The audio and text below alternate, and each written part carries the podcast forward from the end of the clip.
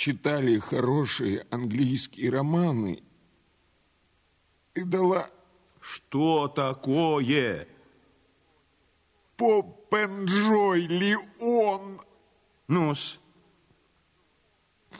Больше ничего. Так что ж тут дурного? Как? Что дурного? Попенджой ли он? Что за мерзость? Ну и вы этим обиделись? Да. Я сейчас же ушел.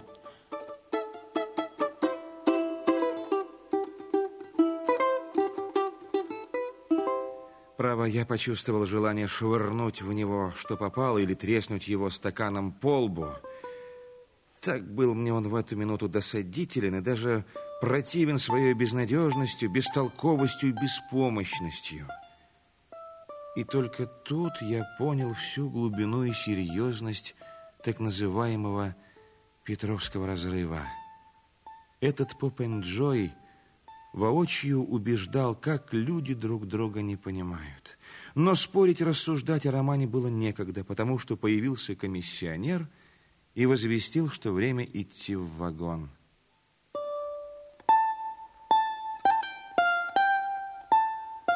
Шерамур все провожал нас до последней стадии.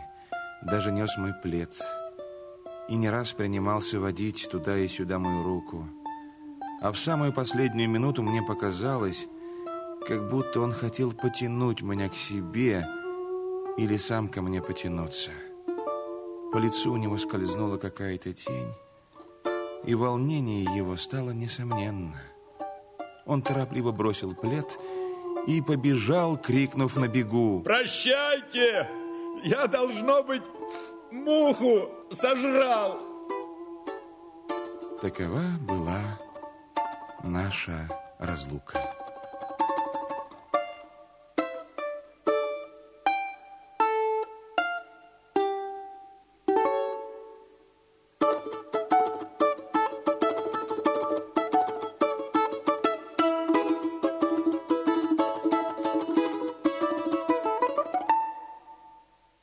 Прошло около двух лет. Ко мне в кабинет входит человек средних лет, совершенно мне незнакомый, и называет себя незнакомым же именем. Прошу его садиться и осведомляюсь, чем могу служить. Я, говорит, недавно из-за границы, жил два месяца в Париже и часто виделся там с одним странным земляком, которого вы знаете. Он дал к вам поручение доставить посылочку. Я ее тут у вас и оставил, чтобы не носить, но позабыл сказать прислуге. Я, отвечаю, нашел какую-то посылочку. Но от кого это? Он назвал Шарамура. Как же, говорю, очень его знаю. Ну что он, как? Где живет? И все так же ли бедствует, как бедствовал?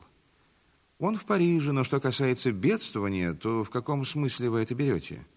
Если насчет жены, как говорю, жены, какая жена? Я спрашиваю, есть ли у него что есть? О, разумеется, он вовсе не бедствует. Женат, сидит этаким обжорой в Женином ресторане, который называет обжорной лавкой, и, вообще говоря его языком, жрет всегда хорошо.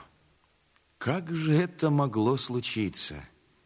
Всматриваюсь у моего собеседника, думая, коего он духа, не вышучивает ли он меня, сообщая такое о Шарамуре. Нет. Насколько мне дано наблюдательности и проникновения, господин этот производит хорошее впечатление – по-видимому, это экземпляр из новой, еще не вполне обозначившейся, но очень приятной породы бодрых людей, не страдающих нашим нервическим раздражением и беспредметной мнительностью. Человек будущего, который умеет смотреть вперед без боязни и не таять в бесплодных негодованиях ни на прошлое, ни на настоящее. Люди прошлого ему представляются больными с похмелья – он на них не сердит и даже совсем их не судит, а словно провожает на кладбище, приговаривая «Вам гнить, а нам жить».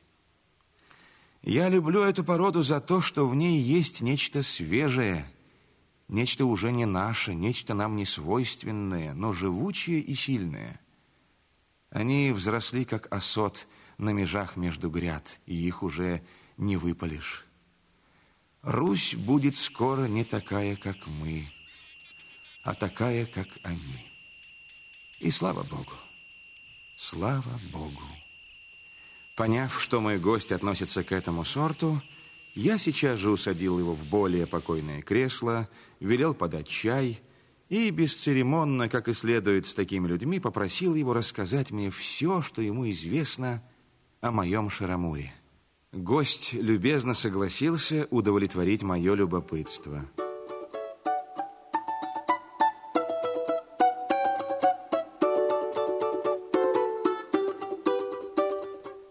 Шарамуру помогла славянская война в Турции. Но как он мог вздумать воевать? Не противно ли это всей его натуре и всем доводам его бедного рассудка? И против кого? И за кого он мужествовал и сражался? Все это было, как вся его жизнь, бестолково. Вот как шло дело. Он начитал в газетах, что турки обижают бедных славян, отнимая у них урожай, стада и все, что надо жрать. Этого было довольно. Долго не рассуждая, он восстал и пошел по образу пешего хождения в Черногорию.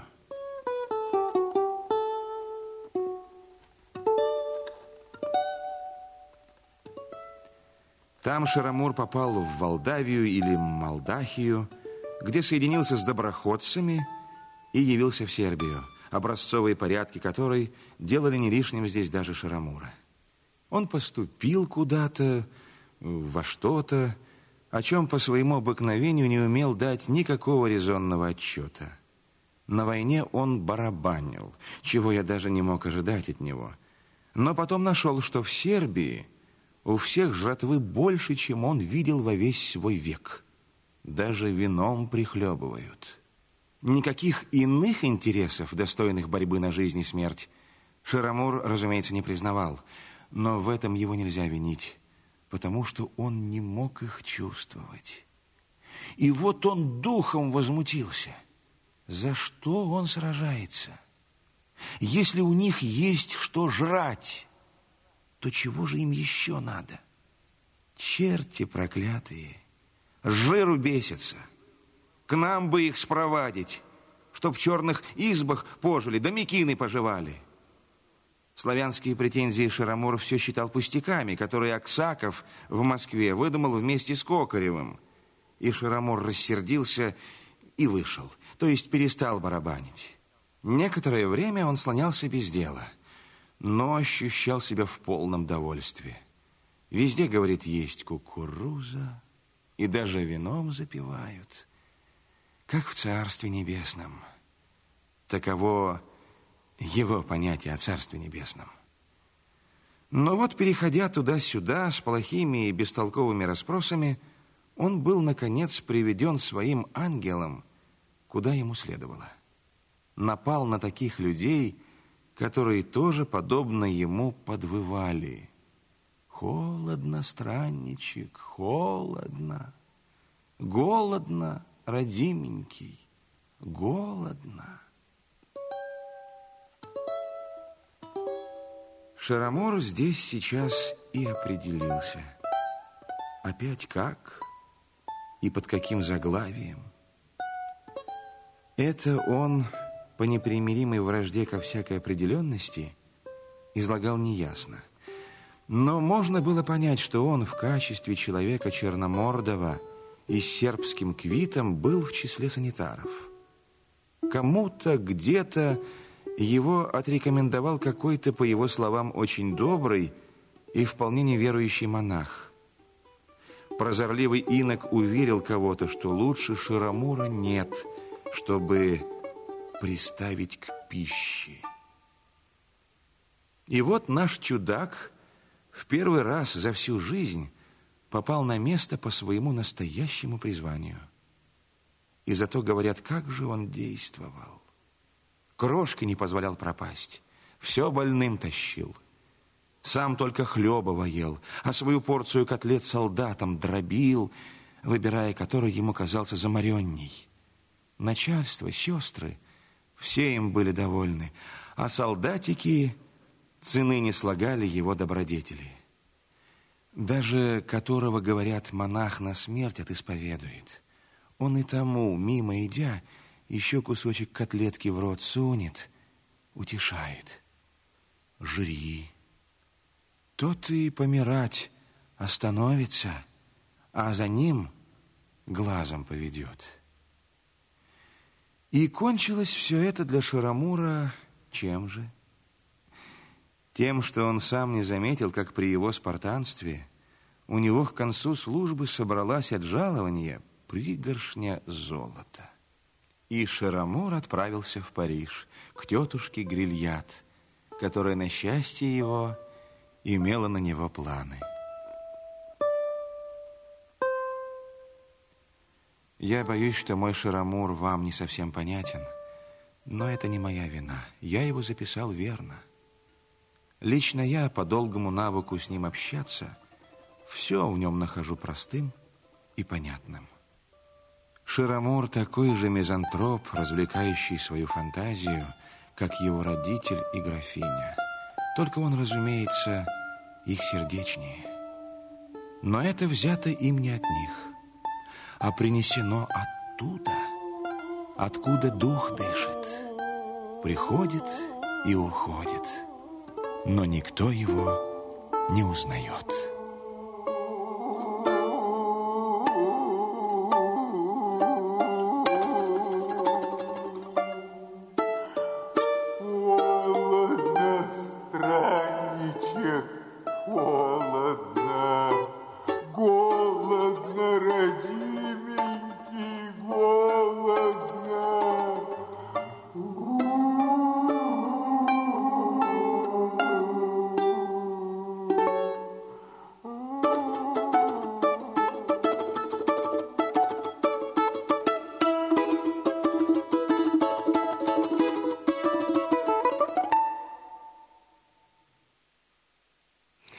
Передавали инсценированные страницы повести Николая Лескова «Шарамур». Прозвучала вторая, заключительная передача. В ней были заняты народная артистка России Ольга Антонова, народный артист России Сергей Паршин и артист Николай Павлов. Запись 1995 года из фондов радио.